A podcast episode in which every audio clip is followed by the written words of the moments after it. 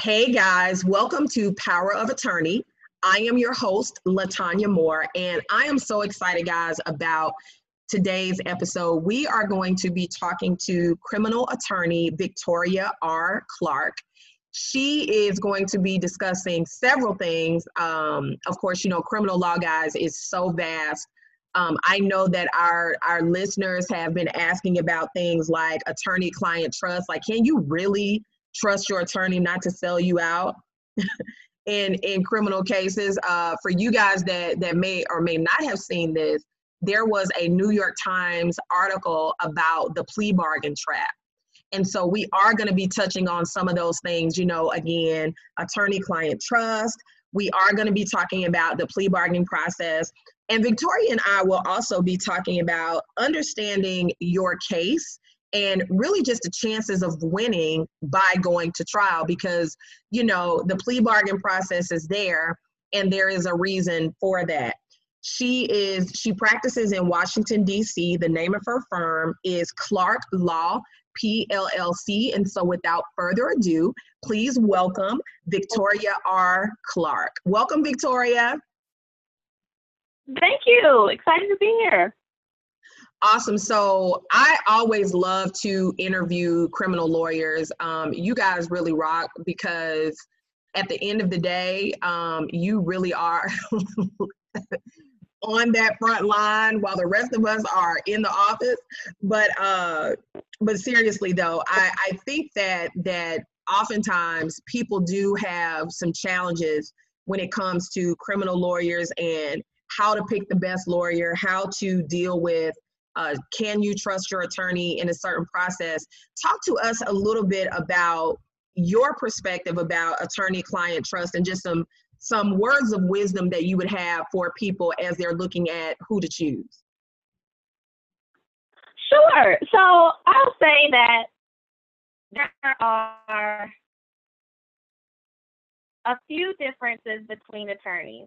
And so when you're talking to a prospective attorney that you're considering retaining for your case, certainly you want to consider the cost.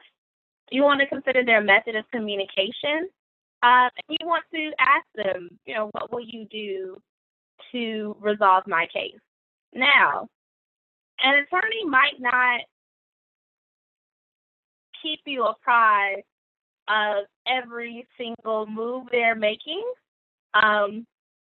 But I guarantee you that most attorneys at the forefront of their mind are doing everything they can for their case, especially in terms of criminal defense. And we just don't want to lose our licenses. So it's incumbent upon all of us to be really the best that we can be. And by being the best we can be, we get great outcomes for our clients. We get more clients, and we, of course, retain our licenses. Awesome. And I think that people probably don't really think about that because, of course, a lawyer losing their license is not something that you see all the time, but it is a real possibility, right? It is a real possibility. I mean, there can really be a level of incompetence where that can happen. And I think that, too, on the other end, though, and I love the fact that what you were saying about ask questions, right? You want to know from this attorney, how many cases like yours have they had, how they handled before? Because just because someone is a criminal attorney doesn't mean that they have experience in your case, right? If you are, let's say you are charged with a sex crime, but this person primarily, let's say that they do, I don't know, drug trafficking or drug possession cases, and they may be very popular in the community because of the type of cases that they do and because of their expertise in that in that part of criminal law. And so what do you think, Victoria, in terms of how easy is it, like, for example, with the example that I gave, let's say that the client does go and they do have a case, and this attorney says they may have lots of years of experience, but they say, well, you know, I really haven't done a lot of, let's just say, sex crimes cases, but they've done a lot of criminal possession cases. What are some things that someone sitting in that attorney's office can ask that particular attorney so that you know, besides the fact that they haven't done a lot of cases, what are some other things that they can consider if they otherwise like the attorney? So I would say that if in your example, someone is charged with a sex offense and are speaking with an attorney who the bulk of their practice has been in drug cases, that does not necessarily rule out the competence of that attorney.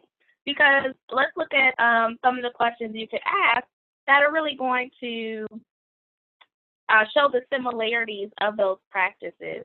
So one, how many of those cases has the attorney taken to trial? So if you are looking for a criminal defense attorney who has never taken a case to trial, you should leave their office.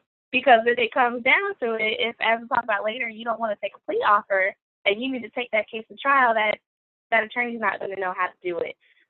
You want to ask them what type of process they go through in investigating and defending their client, especially in the pretrial process. So, for example, do they work with an investigator, or do they make the calls and do the investigations themselves?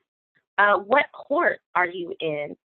So there are certainly different courts in every jurisdiction, local courts, sometimes different local courts, federal courts. You want to ask the attorney what their experience in each particular court is. That will judge their level of comfort in the court, their level of experience with those prosecutors, and their level of knowledge about the judge that is going to be handling your case. And all those things can really come in handy when it comes to defending your specific case. But as far as the different types of crimes they've done, you want to know that they know how to read forensic reports. That's going to be very important in most types of cases. Awesome. And that's really, really great sage advice. And you also bring up something else about knowing the judge, understanding the jurisdiction that you're in, because even in the same metro area, there are always several different jurisdictions. I mean, unless you're just, you know, in some obscure place, but for the most part, there will be multiple jurisdictions that one attorney may be practicing in. And so your jurisdiction, you want to know what's going on, what experience that they have. So that's really great advice. I want to also ask you, though, about understanding your case and your chances of success, because I think all of the things that you just mentioned really speak to that and speaks to the ability to be able to do that. Talk to us a little bit more about what does that mean and what is the impact of understanding your case and your chances of success at trial? Sure. So first is you as an individual know whether you did what the government is saying you did or not. So for example, I'll take something a little more simple, like a DUI. You know whether or not you were drunk in the car before you were arrested. So if you know you actually did what the government is saying that you did, you can knock some points off in terms of how likely you are to beat the case, because that increases the risk of the government having just more evidence against you. If we're talking about some cases in some jurisdictions, the police are equipped with body-worn cameras. And so if, for example, in a DUI case, the police arrested you with their body-worn camera turned on, you're slurring your words, you're stumbling, you have bloodshot eyes, you might have said on camera, "Oh, I only had a few shots of rum." Well, you know, that's kind of a time where you want to discuss with your attorney, look, this is my situation and this is what happened. And of course, you want to be truthful with your attorney, because the attorney is going to discuss a strategy with you. And then as they receive discovery, they want to make sure that the discovery they receive from the government matches up with what you're saying We'll also have to remedy those discrepancies, and that may impact their assessment on whether your case is likely to succeed at trial or not. Now, I will give the caveat that there might be something in your case where the police did something that was unlawful. Maybe they searched you and they had no probable cause to search you. That's information that you'll receive from your lawyer about whether or not your case is winnable on some type of other grounds other than whether or not you've actually did it or not. So that is definitely something to take into consideration. And so I always recommend giving your attorney all of the information that you have without making any assessments on, you know, whether the police were doing something legal or illegal. Just give the attorney your narrative of what happened, all the information that you have, and your attorney will be able to give you a good assessment of what would be the best route to take. And certainly some clients come to me, they say, I definitely want to take the trial. Some clients come to me and say, I definitely do not want to take the trial. I just want to plead guilty and be done. I know I did it. I just want to get through this. And some will say, you know what? I might have done it, but we're going to make the government prove that I did it. So I got all the time in the world to fight this case. Right. Absolutely. And again, that is really great advice, because you have to understand that your situation as an accused is not unique. And I think sometimes, and it really, this is not just in criminal law. Those of us that practice business or civil law or any of the other areas, we all deal with clients that, to the client, they are your only client. So they don't understand oftentimes, or maybe they do, and they may not be considerate of the fact that there are multiple things that are going on. And so, you know, you've had experience with other people. Like, this is not just the only person in the world that's ever been charged, you know, in our scenario or hypo, with a sex crime. And so for you to not listen, you know, really, but you have to understand, at the end of the day, it is your life, it is your decision. But again, like the three different options that Victoria mentioned, some people don't want to go to trial. Some people say, I didn't do it, I want my day in court. Some people say, I did it. But let's just see, let's roll the dice. And so that kind of brings us to the New York Times article, Victoria, about the plea bargain trap.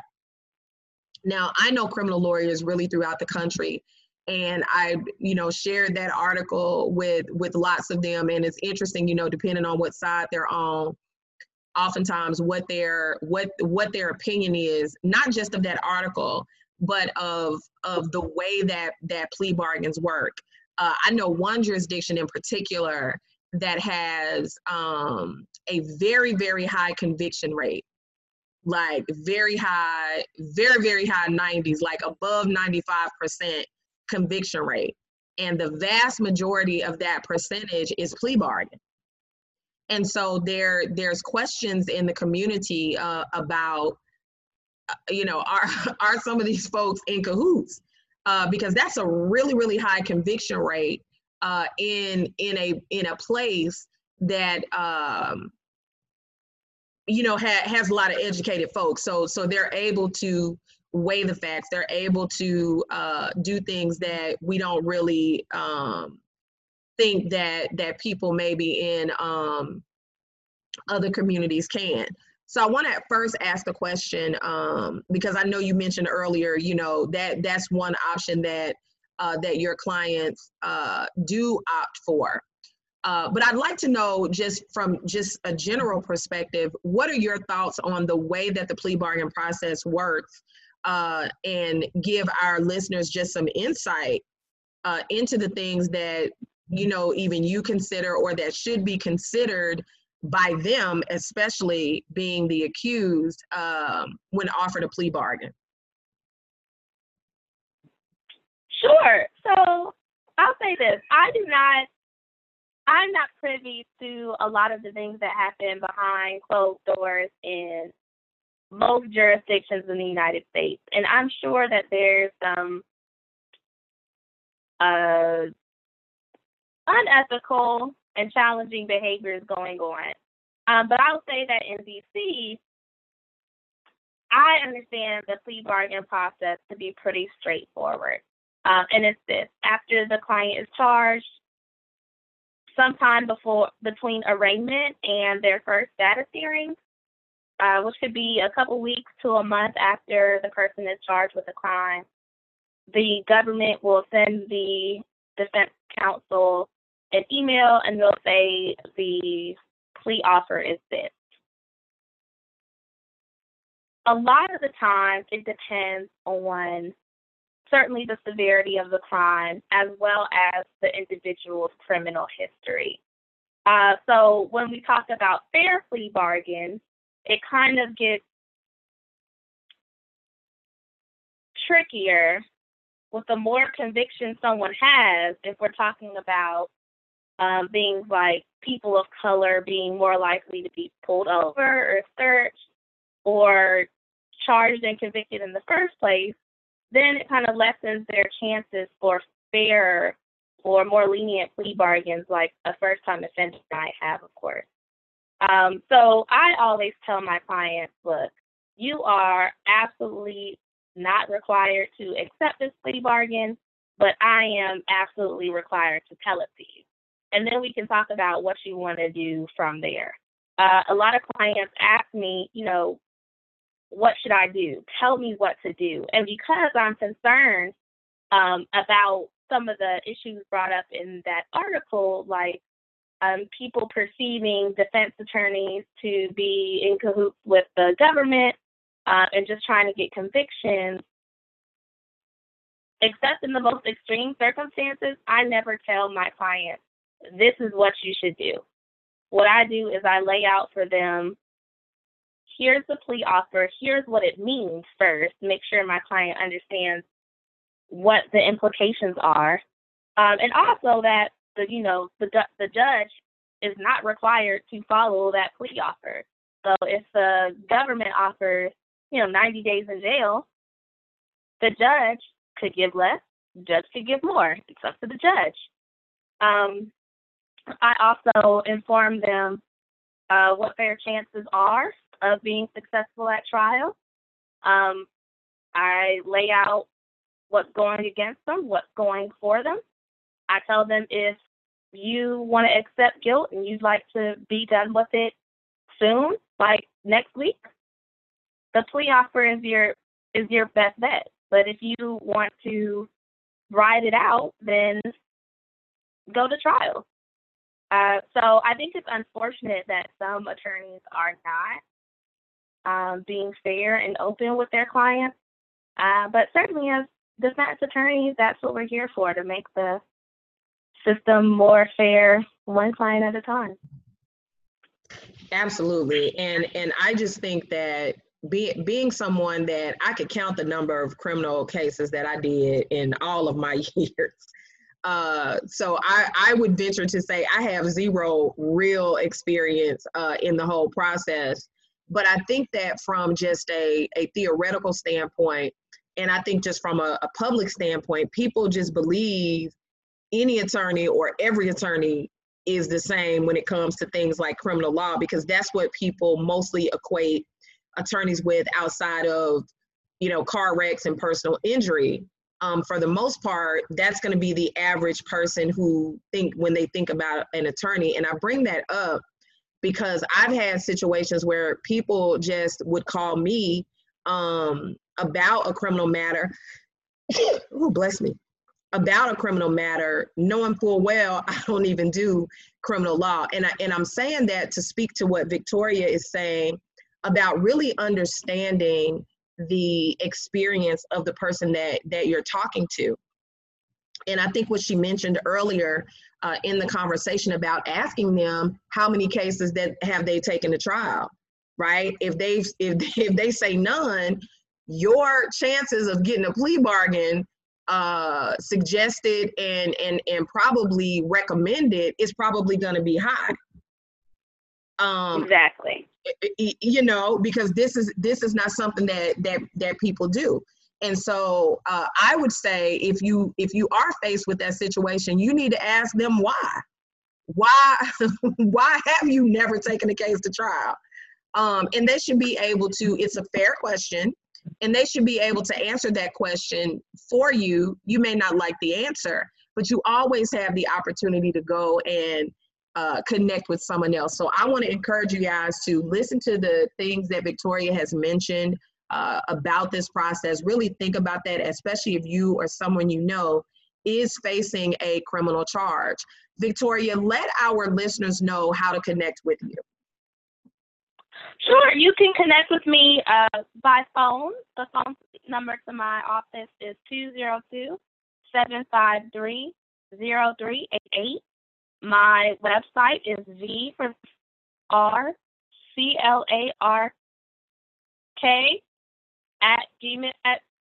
ClarkLawDC.com. Excuse me, that's my email. My website is ClarkLawDC.com, ClarkLawDC.com. My Instagram is at RAYELLE_ESQ.